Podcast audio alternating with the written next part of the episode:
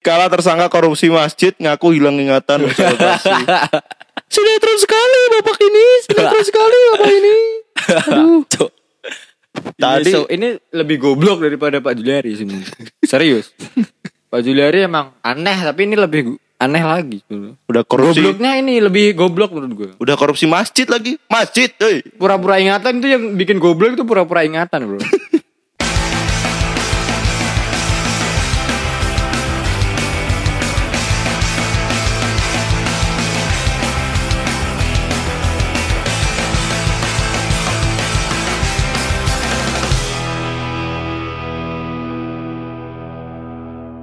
Halo podcast mania, kembali lagi bersama saya Zainal Mustafa Dan saya Alif. di podcast Apa Kabar Indonesia. Uh, pencet pencet pencet. Kini ini seperti Facebookers. Penonton bayaran, tapi ini penontonnya dari eh, soundcard ya. Soundcard yang banyak gimmick, Penontonnya digital. soundcard yang banyak efeknya itu gimmick sebenarnya. Gimmick. Biar rame bro, biar rame. Iya. Ya, eh, kembali lagi bersama kita berdua. Oh iya lupa. Merdeka, merdeka, merdeka. Ini tanggal berapa anjing? Gak apa-apa, kelewat berapa Ini sudah hari. merdeka negara lain ini bro. Ini tanggal merdeka negara lain. Kenapa ada merdeka merdeka? Kayak kemarin apa itu?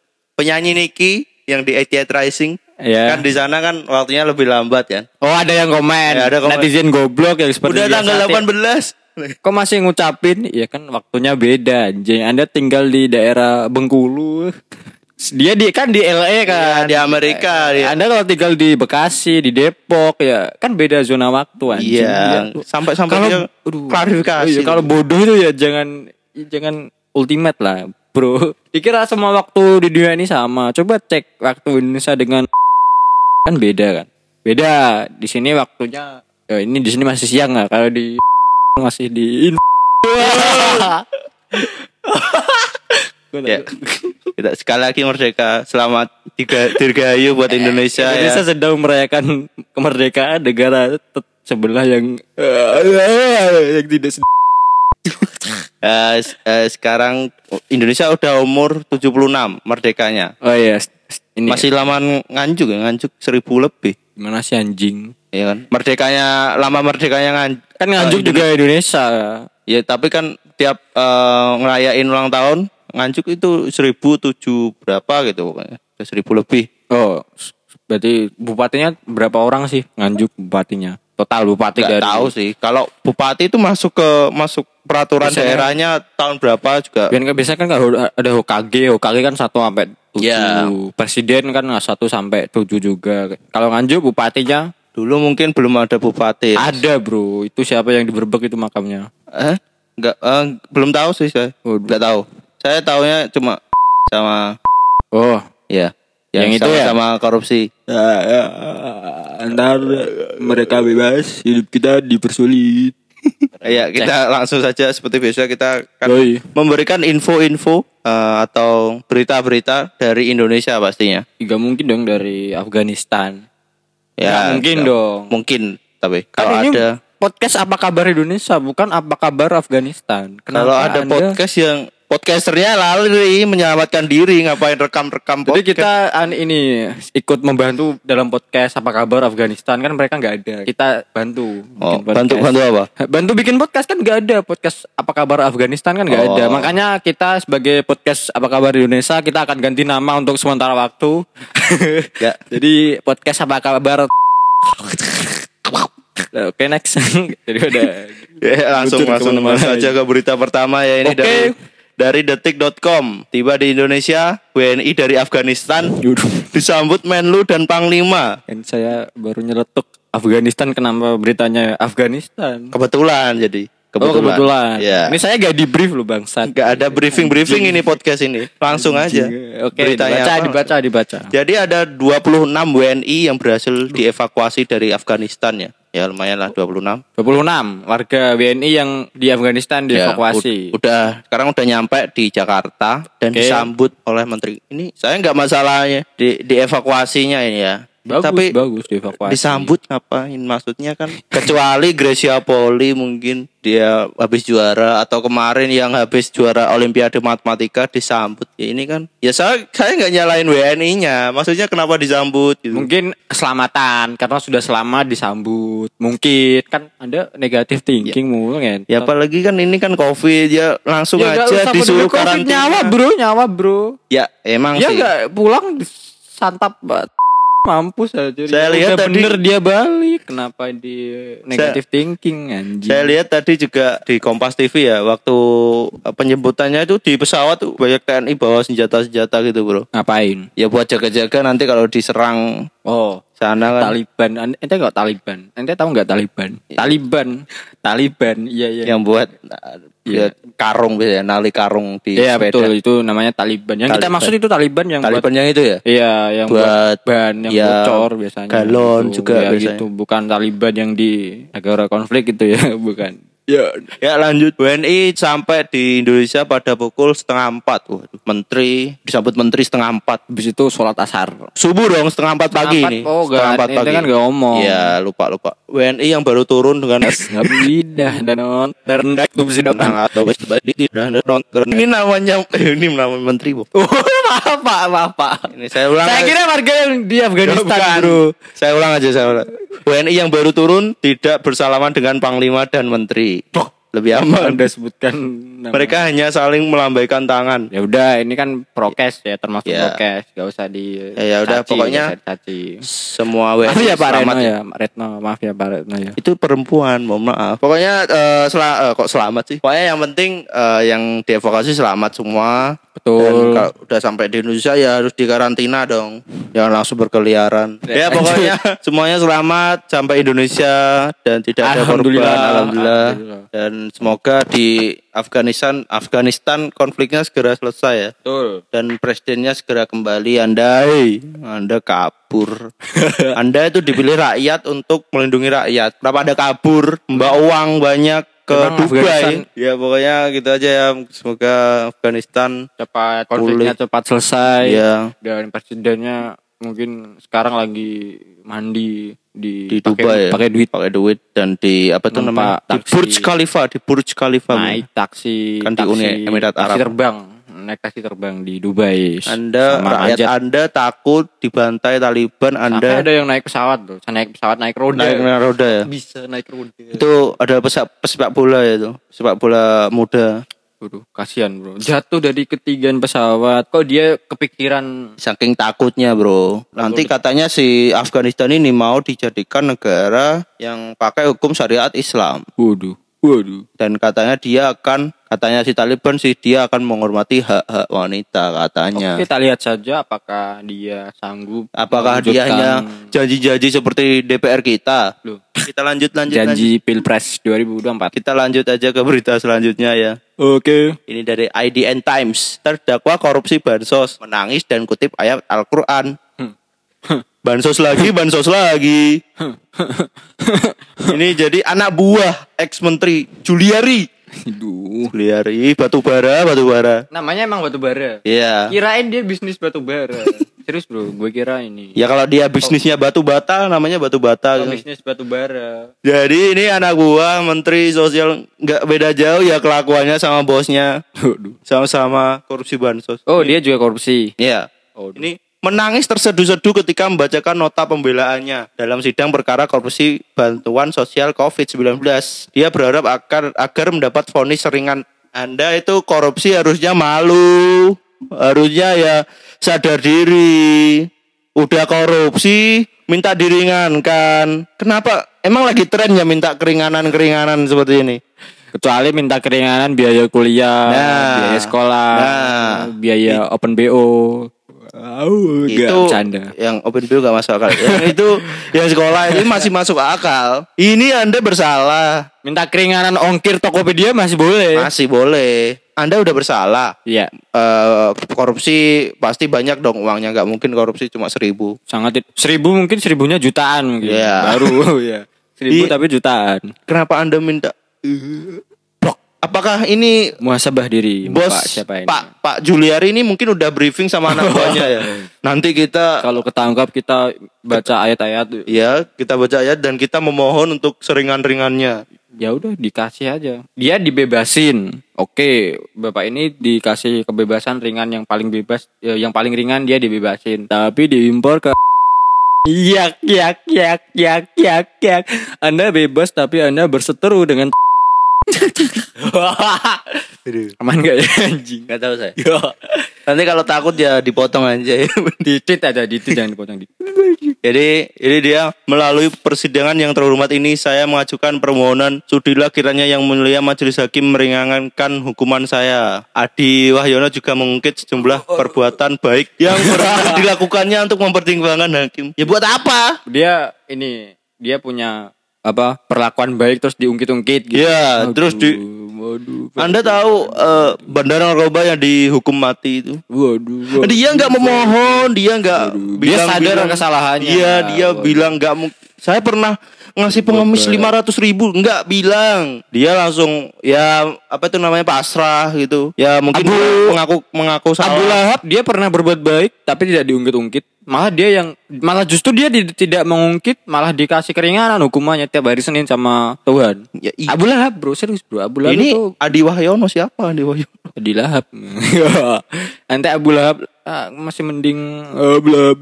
Dia walaupun dia pernah berbuat baik tapi dia tidak mengungkit. Jadi orang itu taunya Abu Lahab itu pure jahat. Tapi sebenarnya dia Ada dulu pernah ya. pernah berbuat baik tapi tidak diungkit-ungkit waktu di sidang malaikat. Oh, saya pernah ini, saya pernah ini. Ya, i- Enggak, dia kan Tuhan Maha tahu ya udah dikasih keringanan. Dia well gak usah diungkit-ungkit dia sudah dikasih keringanan lah ini. Anda cuma koruptor, minta keringanan. Siapa Anda? Udah gak masuk akal, udah gak masuk akal. Dan dia juga bilang masih ada kontribusi saya bagi bangsa dan negara. Sudah cukup, tidak ada cukup sampai Tidak. di sini saja.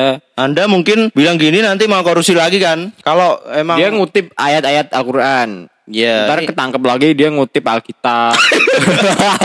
ngutip kitab-kitab agama lain soal itu. Waduh. Bahaya juga Bapak ini kalau dilepas ya. Rakah. Dan dia bilang juga selain itu Adi mengatakan saat ini masih menjadi kepala keluarga. Ya apa? Sebuah tahanan juga kepala keluarga kecuali yang di bawah umur mungkin. Orang yang pembunuhan, perampokan, dia juga Kepala keluarga dia melakukan rampok juga buat makan Ya, walaupun hasilnya agak seberapa merampok ya. dan hasilnya juga gak halal. Ya, Ya, ah, kenapa sih ada eh, koruptor? eh? Aduh, perutku mual. Emang bener paling bener koruptor dihukum mati sih menurut saya. Gak bisa, Bro. Kenapa gak bisa? Ham. ham, Ham, ham. ham, Anam, eh, Gus mah ngali ham, Enggak dia. ham, ham. Ngomong-ngomong ham, tapi rakyat kecil gak bisa makan, Bro, gara-gara Ham, ham, ham kan? uangnya di di korupsi. Saya sampai saat ini masih jadi tulang punggung keluarga. Saya punya istri dan dua. Saya nggak tanya silsilah keluarga Anda kalau saya jadi hakim ya. Gak peduli. Nih, alhamdulillah anak saya yang pertama telah kerja dan kedua masih kuliah semester akhir. Ya pasti anak Anda skripsinya ngangkat Anda temanya. Anjing. Malu dong bangsat. Ditertawain dosennya. Ini nih, jadi saat menutup pembelaannya Adi Wahyono juga mengutip sebuah pernyataan dari sahabat Rasul. Oke, kita dengarkan Martin apa Kotok. sih? Apa sih emang dalilnya? Selain apa? itu dia juga mengutip ayat Al-Quran. Enggak, dibaca dulu dalilnya. Saya pengen dengar kok. Aduh gak ada di. Pendosa berani-berani. Oh boleh. Kalau pendosa mengutip sih boleh. Tapi kalau nggak tahu diri juga ya gimana anjir. Ini- Nggak ada, nggak ada. ya? Tapi gak ada di sini. anu. Waduh, Ident Times tolong tuh Anda kalau bikin berita yang lengkap anjir. Jangan sepotong-sepotong Anda. Jadi dia ini korupsinya memotong 10.000 ribu per paket bansos. Iya. Ya banyak dong itu. Sudah berapa paket yang dia potong ya? Sudah berapa orang busung lapar gara-gara Anda, Bapak? Bapak siapa ini namanya anjing? Adi Wahyono. Adi Wayono, Adi Juliari ya Anda. Sama aja Anda. Udah lanjut. Gak jelas, gak jelas emang koruptor di Indonesia ini. Koruptor di Indonesia itu emang gak ada malunya. Di foto wartawan tangannya jempol. Kalau memang Indonesia tidak kuat untuk menghukum mati, kita serahkan saja ke Cina biar mereka yang menghukum. Iya, Atau iya. Korea Utara juga boleh. Ya kita serahkan wewenang dikasih berapa miliar mungkin untuk menghukum orang ini ya. Diserahkan kalau memang Indonesia tidak kuat untuk hukuman mati, Iya. kita serahkan ke negara lain. Yang mampu. Ya yang mampu langsung ah gak usah bener-bener tahu. ah, Serahin ke Yakuza sih kalau bisa. Kenapa kesel? ya kan Yakuza kan gitu kejam. Enggak next. ya next ini masih korupsi lagi. Aduh. Kalah dari di Kita detik.com ya. semua. Ini kala tersangka korupsi masjid ngaku hilang ingatan. Sinetron sekali bapak ini, sinetron sekali bapak ini. Aduh. Cok. Tadi- ini, so, ini lebih goblok daripada Pak Juliari sini. Serius. Pak Juliari emang aneh tapi ini lebih aneh lagi. Udah korupsi. Gobloknya ini lebih goblok menurut gue. Udah korupsi masjid lagi. Masjid, hei. Pura-pura ingatan itu yang bikin goblok itu pura-pura ingatan, Bro. Pura-pura hilang ingatan. Ya, ya, ya kan orang kan punya akal sehat tahu ini orang pasti ngibul ini. Ya kalau hilang ingatan ya ambil aja harta-hartanya sita itu harta-harta korupsi. Nanti juga dia bilang eh, eh itu kan. Eh, eh, enggak, dia di di serampas sama hartanya terus dia di di ini ditelantarin di hutan. Pasti dia kan tahu katanya ini. kan kan katanya kan hilang ingatan. ingatan. Pasti kan nggak tahu siapa jalan kan. pulang juga gak tahu dong otomatis. Telantarin di pinggir jalan aja, Bro. Iya, nanti kan nama sendiri pasti juga gak tahu dong. Namanya hilang ingatan kan. Masa yang hilang ingatan cuma pas bagian korupsi doang ya ke keterlaluan. pas bagian kasus doang. Wah, apa sudah kelihatan aduh. Kok bisa ini orang mana ini? Ini jadi eh, kita saya baca dulu ya. Oke. Salah satu tersangka kasus korupsi pembangunan masjid Sriwijaya di Palembang, Ahmad Oh, Nasuhi. Palembang. Ah, siapa namanya? Ahmad Nasuhi mengaku Ada sudah men- mengangkat nama Ahmad masih koru- korupsi masjid apalagi. Malu dong Anda dengan nama Ahmad itu. Ahmad Nasuhi mengaku pernah hilang ingatan sehingga kepada Kejaksaan Tinggi Sumatera Selatan dia meminta agar diperiksa di luar rumah tahanan. Ya pasti ada apa-apa. Kenapa nggak di dalam tahanan aja? Dokternya diundang ke sana. Iya, iya. Ya pasti dokternya udah di Dikasih buat laporan. dikasih gocap. Mungkin bukan bapak ini yang mau ngasih. Mungkin keluarganya yang udah di bilangin. kasih aja dokter impor dari Australia mungkin. Jadi dokter spesialis. Jangan bro, gak usah ko- koruptor kayak gini ya. nanti apa itu namanya penggalangan dananya buat dokter di Australia dikorupsi lagi. Jangan bro. Ya, yang dokter dari Australia yang manggil dari negara maksudnya. Negara manggil dokter sendiri biar dia gak bawa dokter sendiri maksud gua gitu anjing. Ya Biar disamber "Oh, kamu bohong ya sama dokternya gitu. Ini menipu Pak. Langsung eh, tempeleng pakai jeruji penjara aja. pakai kan ada itu yang apa itu namanya pendeteksi tipu itu katanya. Oh iya ada. Pendeteksi kalau nipu. Ya pakai alat itu aja dong. Masa nggak punya Indonesia negara besar, saya nggak punya. Iya sih. Cuma ya gitulah. Ke semua penjahat dikasih privilege biar tidak dihukum. Bukan penjahat sih bro, lebih tepatnya koruptor. Kalau penjahat yang kecil-kecil gitu kan. juga penjahat, Bro. Iya juga sih. Maksudnya kalau penjahat yang kecil-kecil walaupun Ya, mencuri gitu. Dia ya apa? Nggak mungkin sewa pengacara Hotman Paris nggak Jadi mungkin. kalau dia ditangkap ya pasrah aja. Iya. Mau ngapain? Orang dalam nggak punya. Dan mungkin itu juga kalau punya. kalau penjahat yang tadi ketangkep juga mungkin menjadi pelajaran buat penjahat-penjahat lain strateginya salah gitu aja. Bukan Jadi pelajaran. bu- iya, bukan berusaha menang di persidangan. Jadi ini dia Ahmad Nasui disampaikan oleh kuasa hukumnya ya. Blok. Iya in- informasi itu benar. Klien kita memang pernah hilang ingatan. Pernah atau memang sedang hilang ingatan? Jadi pernah. Jadi dia Jadi sekarang nggak Ini- inget dia korupsi atau gimana? mungkin ini eh kambuh gitu mungkin. Kan Kenapa kamunya Dia pas bilang- anda terkena kasus bapak? kan ini bilangnya pernah hilang ingatan ya. Pernah jadi, kan dulu? ya, jadi berarti Dulu. berarti waktu ini dia tiba-tiba kambuh mungkin. Makanya minta diperiksa. Sekali aja dijedotin kalian aja. anjing. Biasanya kalau dijedotin langsung ingat lagi ya. Eh, Siapa di itu? sinetron. Squidward, Squidward tuh pernah dijedotin tuh langsung. Tapi kan ke pintu. Ya udah dikasih pintu pintu kejaksaan hukum aja. Squidward kan jadi ganteng bro, bukan jadi pinget. Siapa ya pernah kok yang hilang ingatan itu Patrick kalau Patrick Itu- kan ganti otak. Itu ganti otak ya, bro. bapak ini diganti otak aja biar Bukan hilang ingatan. kali. ada. Malah ganti otak. Gimana? Gak bisa berkomentar saya. Saya sudah saking emosi ini. Koruptor emang aneh-aneh. Saya Emang kalau sampai diem. Biasanya saya nyocot dan ini saya sampai diem dengar Udah pernyataan bapak bingung. ini. Ya mau ya kan ini udah goblok. Ini udah goblok. Ya dibahas gimana pun tetap bapak ini tetap goblok. Untuk anaknya tolong ya. Usir aja bapaknya. Gak malu anda punya bapak seperti itu. Ya gak apa-apa gak, gak durhaka kok emang bapak anda penjahat. Pungli. masjid lagi dikorupsi, masalahnya masjid. Itu tempat ibadah mayoritas bro. Hati-hati bro. Rumah Allah. Kecuali agama sebelah mungkin bisa lah di di 50-50. Eh, gak mungkin sih kalau agama sebelah kan anunya besar-besar gitu kan. Bagus-bagus. Gak mungkin korupsi-korupsi. Makanya bagus ya. Ya. Kan di Indonesia masjid juga bagus anjir. Iya sih. Mungkin itu yang dikorupsi dana oh, air wudhunya. Jadi gak bisa wudhu bang. Tayamum semua di orang Palembang. masjid masjid bagus. Wah, masjid masjidnya besar. Hmm, Airnya mana? Dikorupsi Pak Ahmad Nasu. Ya udah kita lanjut aja dari drama hilang ingatan. nggak jelas ini. Sampai jatuh loh cok. Aduh. Hilang ingatan nggak Anda? Hah? Anda pernah hilang ingatan? Pernah. Kapan? Eh, semenit semenit pernah. Karena kebentur. Itu susah buat mikir tuh. Tapi itu sakitnya luar biasa anjing. Bukannya saya sehat tuh saya oh, saya gak ingat enggak waktu sakit. Saking sakitnya saya nggak bisa ingat apa pun. Tapi setelah berapa menit langsung kembali. Karena Jadi sementara ya. Iya sementara, tapi gak, gak sampai lupa saya pernah melakukan kejahatan sampai nggak lupa, gak sampai lupa. Saya bikin podcast ini lupa kalau ini direkam atau belum juga lupa. Saya lupa presidennya orang Lanjut. SBY lagi ngelukis dengan. Iya, jadi Squidward dia.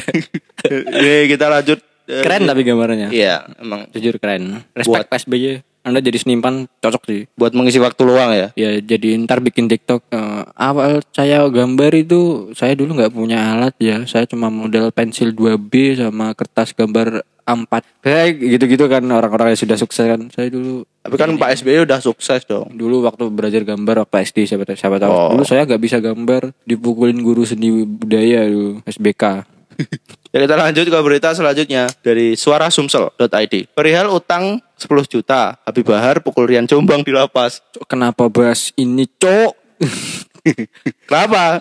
Ini Habib Bahar atau atlet atlet? Karena dia kan masuk penjara juga karena kasus pemukulan. Nggak ini gimana kok dia Dia beritanya utang. suka mukul orang Si Habib ini utang ke Rian Jombang. oh oh Terus ini dia- baru kasus baru atau gimana Ya baru. oke baru Terus dia nih si Rian Jombang menagih Oh menagih, namanya utang ya ditagih dong. Iya kalau nggak ditagih, eh, ini jenazahnya nggak nggak tenang katanya. Kalau utang masih jangan itu Masih tuh blok, nggak denger pak? Iya ya, kalau masih punya utang ya. Ya, nanti agak sulit proses eh, seleksi masuk surga dan nerakanya ya kalau masih ada utang. Dan dia tuh mungkin ditagih marah ya seperti tipikal-tipikal orang Indo kalau ditagih utang marah. Ya itu. Ya kayak gini. Ini namanya emang Habib atau emang gelar Habib? Namanya Habib. Gak tahu katanya. Ya kita ngikut aja sih katanya orang-orang kan ini juga Habib Habib Habib. Tapi seperti atlet mungkin Anda keluar-keluar ikut PON Papua gitu. Ke UFC ya. Keluar ke UFC. Ini saya juga Anda utang 10 juta buat apa di lapas? Oh dia utang pas di lapas. Ya, ya i- otomatis iya sih ya. Masa iya Habib Bahar udah kenal Rian Jombang sebelumnya dan Kok juga bisa- juga kok punya uang bisa dari mana ya? Menghubung, menghubungi Rian Jombang itu lewat mana dulu? Jadi kita ini kita baca dulu aja ya. Oke oke. Ini permasalahan awalnya itu sebenarnya masalah sepele. Jadi Habib Bahar ini beberapa bulan lalu sering meminjam uang ke Rian. Ya buat? Di lapas meminjam uang buat apa? Buat beli autan mungkin. Ya mungkin banyak nyamuk. Bisa jadi kan. Ya di sana mungkin juga ada koperasi juga. Ya. Nih, jadi- Tapi ya jangan 10 juta. Blok autan 10 juta buat meng bagaimana? dari dari uang yang dipakai itu ternyata ada yang dikembalikan dan belum dikembalikan. Ya semuanya dong kan namanya utang kan semuanya. Ya. Rian kemudian kesal karena Habib Bahar tidak kunjung membayar uang yang dipinjam. Emang gimana cara balikinnya bro kan dia lagi di lapas kan. Ya juga sih. Kerja gimana emang dibayar di lapas? Ya nggak tahu sih. Itu yang masih sih- menjadi tanya-tanya saya. Kejar eh, di, di, di lapas kan juga nganggur. Mungkin ada kegiatan ya, tapi Masa dibayar? ya itu. Gila sih kalau dibayar keren sih. Ini ini kita lanjut dulu. Pinjam kadang diganti dan kadang tidak. Cuman udah meminjam itu ketika Rian meminta tidak dikasih. Terus Pada saat Rian meminta nggak dikasih, Rian melihat uang di atas meja karena Rian kesal menagih tapi dia ada uang. Akhirnya Rian ambil uang itu dibungkus pakai plastik dan dibuang ke tempat sampah. arogan sekali Mas Rian ini. Ya kan dia kasusnya mutilasi bro. Mas Rian Jombang ini kan Oh dia juga penjahat. Iya Rian. Jombang. Anda Anda nggak nggak tahu Rian bilang, Jombang? Bilang anjing. Rian Jombang mas-mas biasa yang Bukan Rian Jombang ini pelaku mutilasi dan dia ini divonis hukuman mati. Kok dia masih bisa ngutang, ngutangin? Ya, Nggak tahu bro. Itu dia. Ini tuh, hukuman mati itu dihukum dihukum di penjara sampai mati atau Bukan ya dihukum mati tapi ini belum dilaksanakan gitu. Dila- dilaksanakan kapan? Ya biasanya itu nunggu barengan, jadi bareng-bareng gitu. Nanti beberapa orang yang vonis mati bareng-bareng. Jadi nggak kalau orang satu ini vonis mati langsung ditembak nggak gitu. Oh, Nunggu. bareng-bareng. Iya ditentukan nanti. Jadi bareng-bareng nanti ditentukan. Setara divaksin bareng-bareng. Vaksin peluru. Ini Kok bisa itu sama penjahat lebih jahat si Rian sih. Kalau kata gue sih. Fair aja bro. Iya. Habib mah cuma boxing, nendang. boxing, boxing. Me- menendang Cuma, dia santri. cuma atlet boxing doang lah. Ini Rian mutilasi orang bro. Harusnya Habib takut dong. Sumanto aja salim bro sama dia bro. Sumanto, Sumanto dia eh, Sumanto makan orang dong sama. tapi dimutilasi dulu blok. Ya, masa masuk langsung dimakan utuh. Iya sih dimasak dulu sih. Eh, dimutilasi dulu tapi dia orangnya yang udah mati bukan yang Iya. hidup. Eh, emang Rian yang hidup. Yang hidup terus dibunuh. Yang hidup dibunuh, dimutilasi. Karung Sumanto sih tahu dia gali kubur. Iya gali kubur. Di filmnya saya juga nonton. Ada filmnya. Ada. Dia gali kubur. Menjijikan nggak? Enggak sih, kan film zaman dulu ya. Buruk-buruk. Secara video Twitter. Dia Eh, iya. dia eh, waktu ngambil ngambil mayatnya itu terus dibawa ke rumah terus dia tuh di dipalak sama preman palak preman dia kan Iya. nggak punya uang Iya dikasih Terus dia- daging. iya nggak tahu itu dimasak udah Ini daging apa? Ini daging rusa. ya udah ini makan aja anu seadanya terus udah dimakan terus dia tanya ini daging apa daging manusia lah di bleh Langsung premannya. nggak gitu dong daging manusia. Enak juga. tambah Ayo kita makan bareng. Kita nyuri lagi besok. Itu spin off ya dari preman. ya kita lanjut ini kita lanjut Rian saat itu diam saja karena merasa bersalah sudah membuang uang uangnya yang Anda juga seharusnya juga merasa bersalah karena sudah memutilasi orang dong Mas Rian. ya pastinya udah merasa bersalah kan udah divonis mati Deg-degan itu sisa hidup gue bagaimana? Sisa hidupku tinggal sebentar lagi. Aku harus ngapainnya? Apakah aku harus berbuat baik dengan mengutangi seorang Habib? dan ya, nah tiba- dosa aku akan terampuni setelah aku mengutangi seorang petinggi agama? kita lanjut dulu. Namun tiba-tiba setelah keluar dari masjid Rian Jombang dicegat Habib Bahar. Ia langsung meninju Rian dan akibatnya terluka Oh. battle aja mas. Battle di lapas battle. Seperti ini Tekken. Jadi dia Rian cuma diam saja nggak ngomong, cuma Tinju, tindakan itu yang saya kecam itu. Jadi dia melaporkan tindakan itu ya. Jadi pengacara lewat pengacaranya. tapi dilaporkan Habib Habib Bahar dilaporkan Iya, karena meninju itu. tapi Habib Bahar masih bisa ngejek bro Ke mana? Hukum mati, hukum mati gitu kan. itu kan maksud Anda. Saya cuma walaupun saya dilaporkan tapi saya tetap hidup lihat saya bisa hidup lima tahun lagi apakah anda bisa Mungkin- mungkin- langsung psikisnya keserang langsung budi. saya mungkin tambah satu tahun dua tahun, tapi anda saya anda masih anda, bisa. anda lihat aja besok anda ketemu tentara yang bawa AK-47 Mampus anda Jadi ini kata, eh, Hukuman mati, hukuman mati. Ya ya ya. Sudah utang tidak saya bayar, kamu hukum mati. Jadi ini penjelasan pengacaranya berbeda dengan keterangan kepala lembaga lapas. Kok beda ini? Ini jadi ada penjelasan dari ketua lapasnya, bukan menganiaya. Jadi ada perselisihan di lapas. Itu kan sulit dihindari perselisihan, tapi sudah selesai. Ada masalah tentang uang lah dan dengan pengacaranya itu sudah, sudah selesai. Kenapa berbeda-beda ini membuat pendapatnya? Tapi di lapas ya kayak gitulah. Emang ini Sering ya? Anu senioritas Iya. seperti di kampus yang suka senioritas. Anda gak usah senioritas, gak usah daftar kampus ya. Masuk penjara udah ada senioritas itu seperti itu sebenarnya bukan penganiayaan sih. Eh, adu- kamu anak baru pijit. itu kalau gue ya gue tendang anjing nggak peduli berantem bangsat. Blok emang saya tukang pijit anjing suruh pijit. Eh, kamu tidur sana, kamu anak baru pojokan. Itu selesai selesai aspek ajak berantem aja di luar anjing. Serius bro, gak apa-apa bro. Seperti anak OSIS yang suka merintah-merintah. Memang saya dulu ingin masuk OSIS tapi setelah saya sadar, saya dapat hidayah kalau menjadi liberal itu enak ya. Karena nggak tahu job desk job, job desk-nya OSIS Ya, ngapain. lainnya, lainnya libur kita masuk, Kita eh, angkat-angkat kursi, kita membersihkan lapangan yang banjir. Tapi famous bro. Siapa yang nggak kenal anak OSIS sih? Famous dari Si- adik si- kelas. setiap- Kalau adik kel- at- kakak kelas, anda dibully. Iya. Serius. ah babu babu. Babu-babu gak digaji, eksploitasi anak. Eksplo- eksploitasi anak apa itu berdasar OSIS. Satpam kerja apa? Tukang kebun jadi nganggur. Ya kita lanjut aja dari, kita lanjut aja dari kasus Habib Bahar sama Dian Jombang ini ya. Ini ya cuma pers- perselisihan di lapas lah. Ya, tapi ya Mas Rian gunakan sisa-sisa hidup Anda untuk bertobat ya. Ya, ya itu. Masih bisa diampuni loh. Serius. Firaun aja kalau dia ngucap kayak syahadat gitu di akhir hayatnya dia masih bisa diampunin walaupun dia mengaku Tuhan. Masih bisa, Bro. Kayak Tuhan eh, itu maaf pemaaf loh. Ada juga cerita PSK yang memberi minum anjing. Ya itu bisa itu masuk surga katanya PSKI memberi minum anjing terus siapa itu Hindun Hindun dulu penjahat kan Hindun kan dulu penjahat Ya.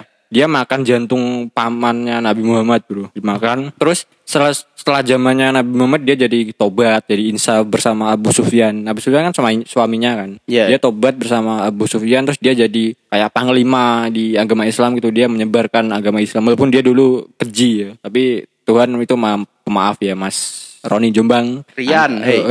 Kenapa Anda mengganti nama orang? Orang lupa anjing ya Mas Rian Jombang ada contoh Abu Sufyan dan Hindun ya Ya, Contoh juga Umar bin Khattab itu yang dulu juga men- menentang Nabi malah dia jadi panglima, Panglima perang, perang, ya. yang ditakuti malah. Bahkan Umar bin Khattab itu dibunuh dari belakang. Gak ada yang berani satu lawan satu bro. Dia dibunuh gak dalam keadaan gak siap gitu. oh. Makanya kan gak ada yang berani kan makanya nunggu kesempatan dulu Saking sedang takutnya ya, Iya, makanya gak ya. berani saat depan de- depan muka gak berani saking kerasnya Umar bin Khattab. ya gitu. Pelajaran yang bisa diambil Mas siapa tadi? Mas Rian. saking banyak keburukannya saya lupa namanya Mas Rian ya itu bisa dicontoh. Mungkin anda sebelum meninggal bisa bisa ba- baca kisah sahabat Nabi kisah Nabi dan Rasul. Atau mungkin baca buku siksa neraka mungkin bisa ya. Anda buat referensi nanti kalau setelah mati mungkin ya buku siksa neraka video siksa kubur. Iya dong.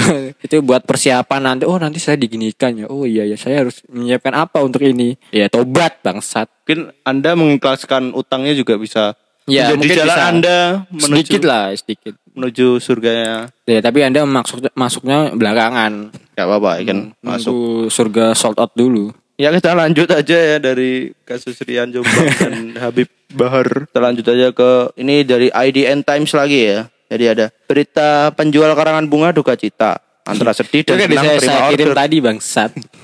Gak apa yang baru saya kirim barusan. Jadi ada penjual karangan bunga ini bingung ya. Oke, dia di- denial, denial. Bimbang, Bimbang. Iya rame tapi banyak orang meninggal. Sepi, tapi gak punya uang, penghasilan tidak masuk, income tidak ada, tidak profit. Kalau menurut Anda gimana ini? Ya Anda kalau memang laris karena orang meninggal ya seharusnya Anda juga senang juga karena itu rezeki ya. Iya. Tapi ada nyawa yang merenggut dari penjualan bunga Anda. Bingung juga ya. Tapi kan dia ya kan kan dia nggak yang nggak yang bunuh dia kan cuma menyediakan. Jadi nggak apa-apa kalau senang. Oh alhamdulillah. Dengan Usahaku laku tapi di sana nangis nangis "Eh, ayahku. sama kayak pengusaha peti juga sekarang bingung. Siapa? Pengusaha peti, peti mati. Oh iya, sama seperti ibu ini ya. Iya. Ya, nggak apa-apa, yang penting dia kan nggak kebunuh kan dia cuma menyediakan fasilitas seperti bunga, kain kafan, eh, batu nisan. Anda senang nggak apa-apa karena memang Anda bukan pelaku pembunuh. Kecuali Anda bisnis eh, alat-alat kematian tapi Anda ya juga nyewa ini pembunuh juga itu ya yang salah. Biar Tapi- toko Anda laris juga itu salah anjing. Bo- boleh senang tapi jangan berlebihan dong. Nanti senang. Ketika "Ya, ada ini, orang ini meninggal. nggak, nggak, ketika keluarganya beli, Mbak mau beli bunga dong. Karangan bunga. Bapak saya meninggal. Alhamdulillah dengan laris laku. Alhamdulillah ya Allah. Kenapa? Yang, yang beli bunga sambil melek-melek tuh yang Alhamdulillah denganku ya Allah. Ya, jangan seperti itu. rezekinya." Bo- jangan seperti itu ya. Rezeki Anda ada orang yang direnggut nyawanya. Mbak. Ya, Tapi gak apa-apa lah kalau Mbak itu mau merasa senang sih gak apa-apa. Karena ya itu rezeki. Sekali lagi.